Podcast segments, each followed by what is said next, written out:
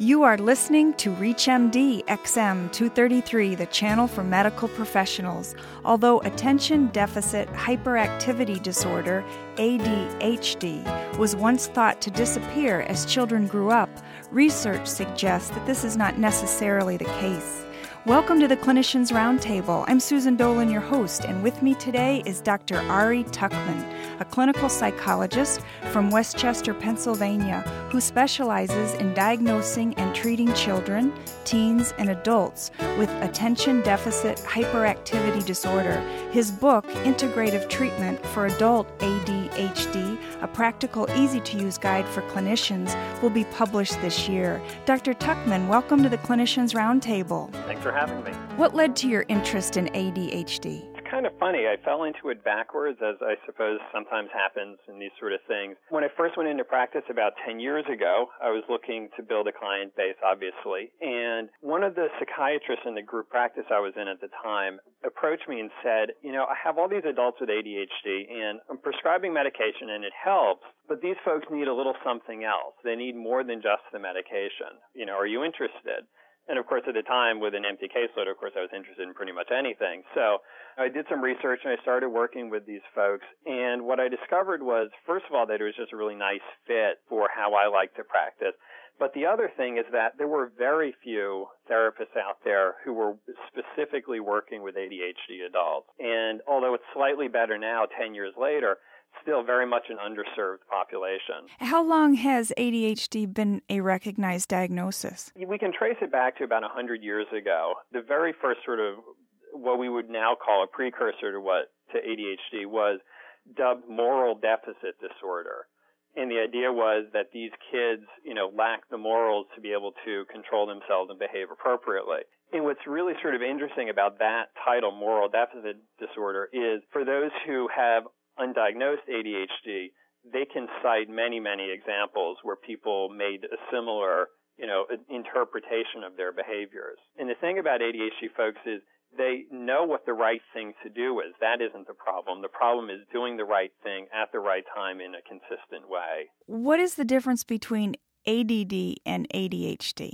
ADD is an old term. 20 years ago, ADD was replaced by ADHD and yet there are still books coming out with ADD in the title, which is technically an obsolete term. But I think where the confusion comes from is that ADHD has three subtypes. There's the primarily hyperactive impulsive subtype. Those are, you know, what we think of as kind of the squirmy boys.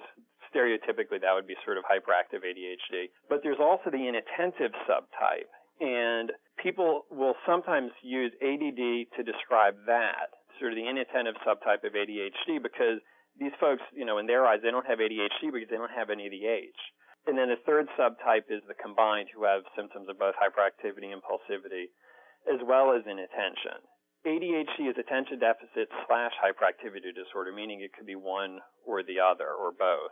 So there's some confusion still out in the public about the difference between those two terms. What does the research reveal about children diagnosed with ADHD continuing to have significant symptoms throughout life? The majority of kids with ADHD become adults with ADHD. Probably some of the symptoms will settle out. And the most significant is that the hyperactive and the impulsive symptoms tend to settle with time. So the kid who couldn't sit still in class becomes an adult who can force themselves to sit still, but it takes some effort.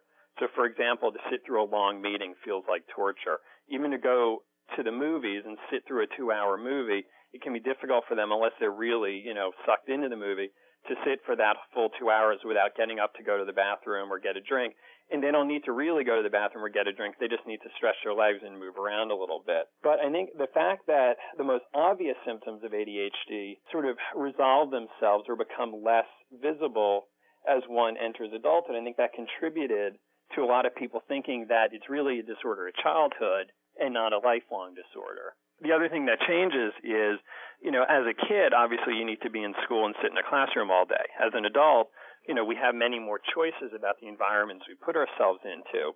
So someone who's very hyperactive can, be, you know, becomes a delivery person or, you know, a day trader or a carpenter or something that they're active and moving and they're not sitting behind a desk all day. If you're just joining us, you're listening to the Clinicians Roundtable on ReachMD XM 233, the channel for medical professionals. I'm Susan Dolan, your host, and joining me today is Dr. Ari Tuckman discussing adult attention deficit hyperactivity disorder.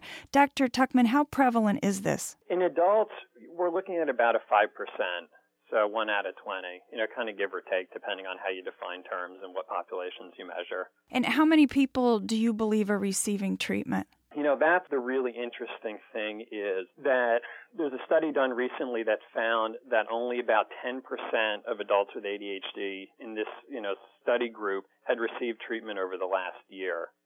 10%, I mean, that's, that's unbelievably small. I think we're doing better with kids in terms of identifying and treating them, but adult ADHD, there's still, you know, the vast, vast majority of them are not receiving any kind of treatment and were probably never even diagnosed in the first place. Is it misdiagnosed or easily missed? Often, I think for adults, it's usually the diagnosis is missed and instead it's anxiety, depression, you know, maybe bipolar disorder or something else that's diagnosed in its place. And of course, if you get the diagnosis wrong, your treatment can only be, you know, of limited benefit. I think perhaps in kids you see more overdiagnosis where someone is diagnosed as having ADHD when it's really something else. And I think that's you know, if you do a quick and dirty assessment, it's easy to come up with a wrong diagnosis. In children, what would the actual diagnosis probably be if it were misdiagnosed? It would usually be, you know, some sort of anxiety or depression, some sort of other learning disability, you know, potentially parental expectations that exceed the child's abilities they were an A student, so therefore they feel their child should be an A student, and if they're not, there's obviously something wrong here. Whereas, you know, the truth of it may be this kid may just be a B student. So, you know, it's a lot of different things. It's unfortunate because if you do a quick and dirty assessment, there's a lot of different things that can look like ADHD that are not ADHD which is why it's important to really do a thorough assessment and make sure that you know you get your diagnosis right. What is the cause? It's primarily a genetic disorder, and among the psychiatric diagnoses, it's probably either the first or the second most heritable of all the disorders. I think it's schizophrenia that's number one, but schizophrenia, bipolar disorder, ADHD are, are the top three most heritable. So for most people, it's a genetic sort of thing. And if you find one person in a family that, with ADHD, you begin to look through the family tree and you can probably find a few others. Kind of rough rule of thumb is if one person in a family is diagnosed with ADHD, if you look at their primary relatives, which is parents, siblings, children, out of that group, each of them has a one in four chance of having ADHD themselves. So what often will happen these days still is I call it the two for one diagnosis where a child is diagnosed and then one of the parents says, "Oh my God, I was exactly the same way," and then you know one of the parents is diagnosed as well. What are the biggest misconceptions about ADHD? I think probably the biggest is that ADHD is just a matter of lack of discipline. You know, that it's that kind of like look, you just need to try a little harder, or, you know, if it's in the case of a child, you just need to discipline that child more, and that'll solve their problems. Unfortunately, anything that is mental, we still see as being much more under conscious control than things that are physical. So, for example, if someone were diagnosed with diabetes, I think there's very few people in this world who would say, you know what, you just need to, you know, buckle up and make sure your blood sugar stays where it's supposed to be. And yet, if someone has ADHD, that you know, the sort of typical difficulties that they run into, other people will see it as, you know, some sort of laziness or whatever. And there's actually, there's a book that's been out for about 10 years now called You Mean I'm Not Lazy, Stupid, or Crazy? And it's a fantastic title because it really captures these other, you know, frankly rather pejorative explanations for typical ADHD behavior. And if you don't have ADHD as a possible explanation for it, what you're left with is you're too lazy to do what you're supposed to do, or you're just stupid and you're just not smart enough to do it, or you're crazy because why in the world else are you, you know, putting yourself through all of this trouble? So, you know, things like poor grades in school, lost jobs, relationship difficulties. I mean, I saw a new person recently you know, a man in his 60s, in the last 10 years, he's had, he's lost eight jobs.